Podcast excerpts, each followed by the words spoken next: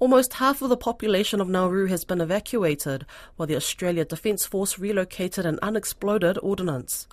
The Nauru government says the disarming process is very dangerous. Nauru Police Commissioner Evan Mute spoke with Lydia Lewis. As of this morning, at 700 hours in the morning, the operation of the surrender safety was commenced to evacuate our people from where the UXO was located. How many people were evacuated? Uh, the number of people evacuated at this time is uh, 5,765. 5,765. That's nearly half of the population. Where have they been evacuated to and how are they being fed and provided for? Arrangements were provided by the community. For the community, there are, there are areas that we already identify uh, at the schools and at churches that we can place our people who need some shelter during this operation. Following the extraction, can you explain where the bomb has been relocated to and has it been detonated?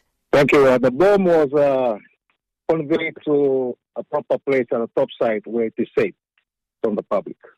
Has it been detonated or when uh, do you plan on detonating it?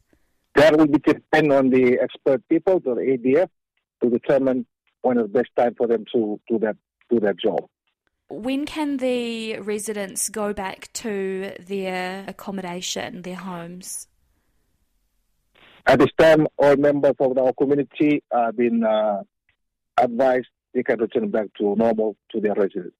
When will this bomb be detonated, uh, or are there still discussions underway as to when and how that will be done? Yes, at this time point, uh, discussions are going on with the AD, ADF for them to determine when is the best time to continue the work on the UXO.